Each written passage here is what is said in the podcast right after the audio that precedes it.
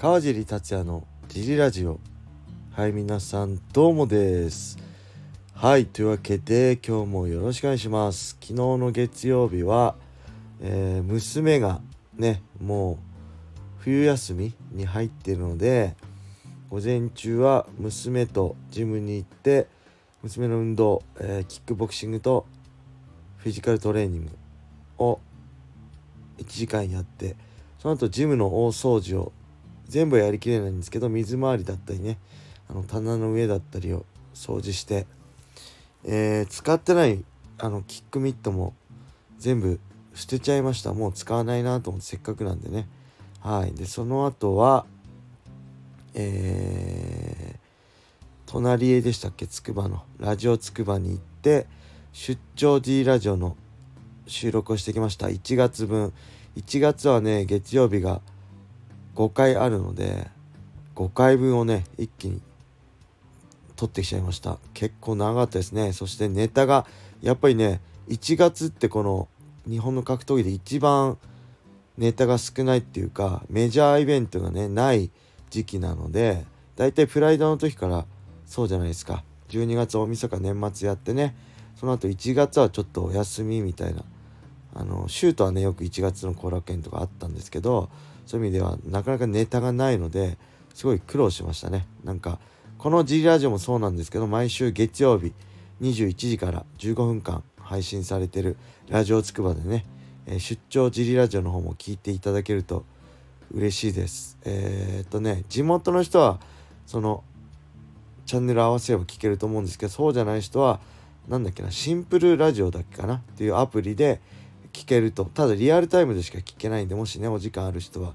毎週月曜日21時からです。そちらもこちらと被らないネタだったりをね話したりしてるんでよろしくお願いします。そして、えー、出張ジラジオ用のレターもねいただけるとこちらに出張ジラジオ用とか書いてくれてもいいし僕の、えー、DM だったり Twitter とかねインスタの DM でいただけると嬉しいです。よろしくお願いします。はい。その後は何やったかな。その後はね自分の練習ちょっとやりましたね。サーキットやってで家に帰って、えー、みんなでご飯食べて今ですね。お風呂入ってご飯食べて今。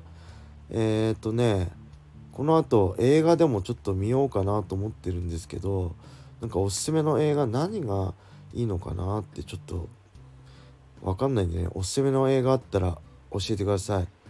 えー、サイコサスペンスとかねサスペンスも好きだし恋愛映画も好きです。はい。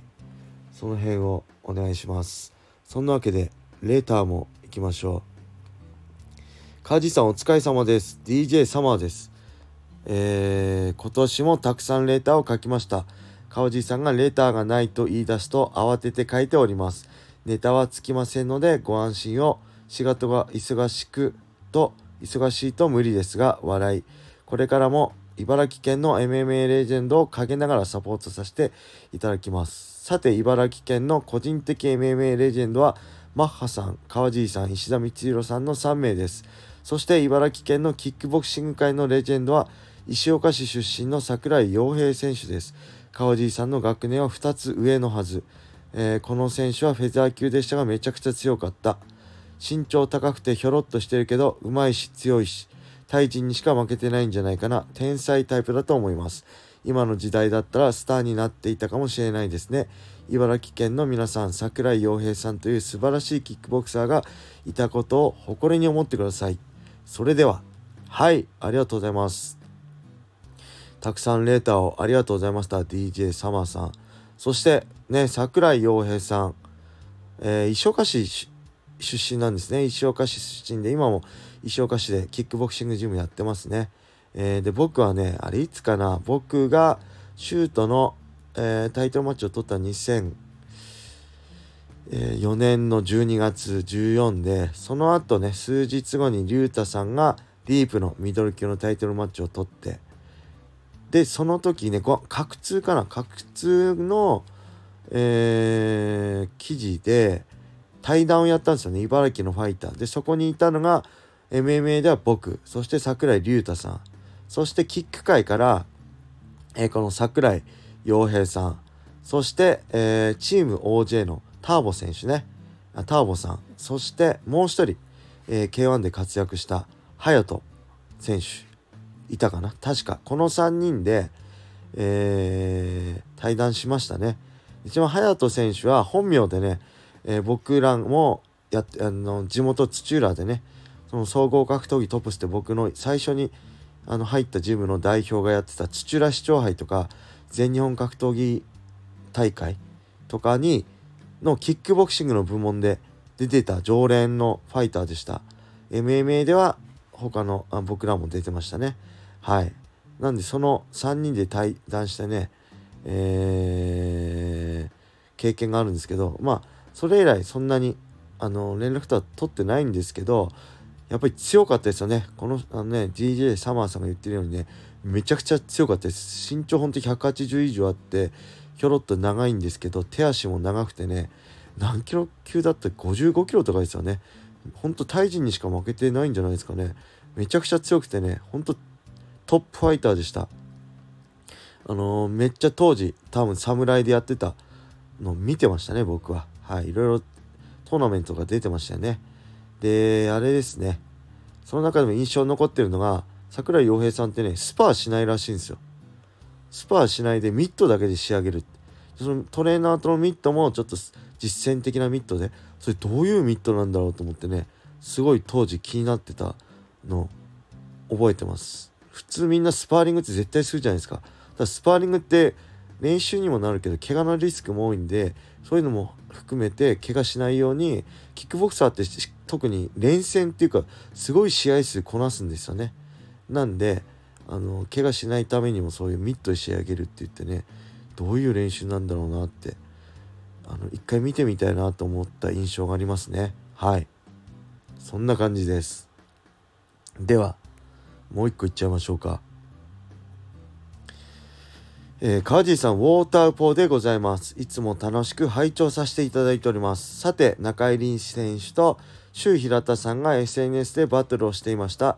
なかなか面白かったです。中井選手は USC に出たいみたいで日々アピールしていましたが、えー、何これ。一般、今、ん？海外のマネジメントと契約したみたいですね。確か平選手と同じところと記憶しています。宇佐美館長という謎の人物のもとで成長してきた中井凛選手。念願の USC リベンジになるか楽しみですね。ちなみに今回気づいたのですが私は中井凛選手に Twitter ブロックされていることが分かりました。笑い中井選手が卑猥な画像をアップするのでそういうのやめた方がいいですよとコメントしたからだと思います。館長の気に障ったようです。笑い。それではまたねはいありがとうございます。そうですね。えー、中井凛選手が何でしたっけ？イリディウムでしたっけ？っていうあのアメリカの、えー、マネジメント会社と契約しましたね、えー、他にも平達郎選手だったりこの前ねパンクラスでチャンピオンになった鶴谷玲選手だったり内田武選手だったりねがマネージメント受けてるみたいですね。はい。でまあこの周さんのもねうわ周さんまあ自分のねマネジメントしてる選手を守るためだとは言いつつやっぱすごいなと思いましたね。なかなかやっぱあそこまでしっかり詰められる人いないし味方だったらめちゃくちゃ頼もしいしね。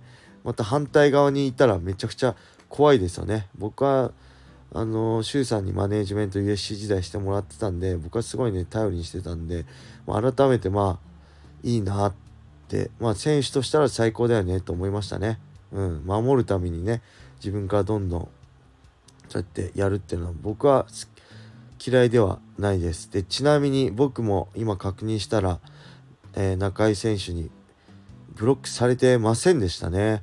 はい。でねあのー、この宇佐美さんってまあ言うのはね前も言ったんですけどねプロシューターなんですよね。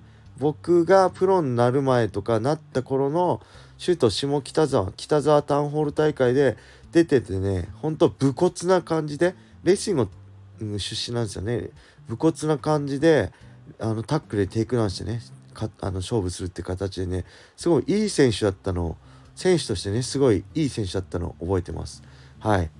そしてちなみにちなみに、えー、中井凛選手が、えー、USC ジャパンかな、えー、ミーシャ・テイト戦かな？に出場が決まった時、えー、当時ね光 TV でね、えー、USC の番組やってて僕とか水垣君とかねあの市川さんと高島さんとよく解説させてもらってたんですけどそのネタでね中井オファー来たのは中井凛選手のジムに行ってインタビュー取ってきてくれませんかっていうのがオファーいただいたんですけどあのね当時僕はね本当は僕も UC ジャパン出る予定だったんですけど網膜剥離があって、えー、手術後でえー、っとねなんかこう気圧の変化とかこう眼球ダメみたいで飛行機乗れないんでお断りしちゃったんですよね。あの時ねもし、あのー、そういう網膜剥離とか、まあ、なければ僕試合してたんで無理だったんだと思うんですけど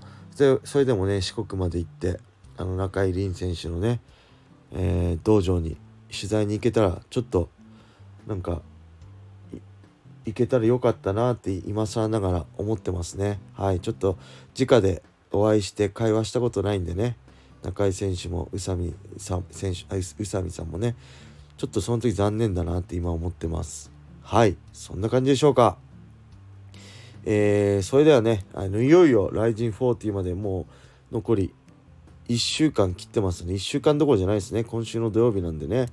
なんで皆さんあのー、ぜひペーパービューで買っていただけると嬉しいです。ライジンストリームパスが名前変わりましたね。ライジン100クラブでしたっけ？100クラブだった。UNEXT だったりね。えあとなんだっけ？アメバで見れるんで。今回あれがないんですけどライジンライブと何でしたっけ？もう一個あったよね。ライジンなんとかっていうのが今回ないんですけどどうなったんでしょう。その辺ちょっと気になりますね。はいそんな感じで今日は終わりにしたいと思います。皆様良い一日を。またね